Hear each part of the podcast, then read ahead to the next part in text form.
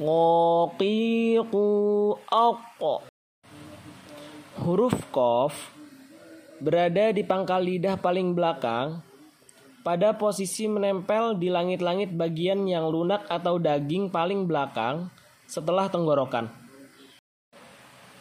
Ngoqiqu Oko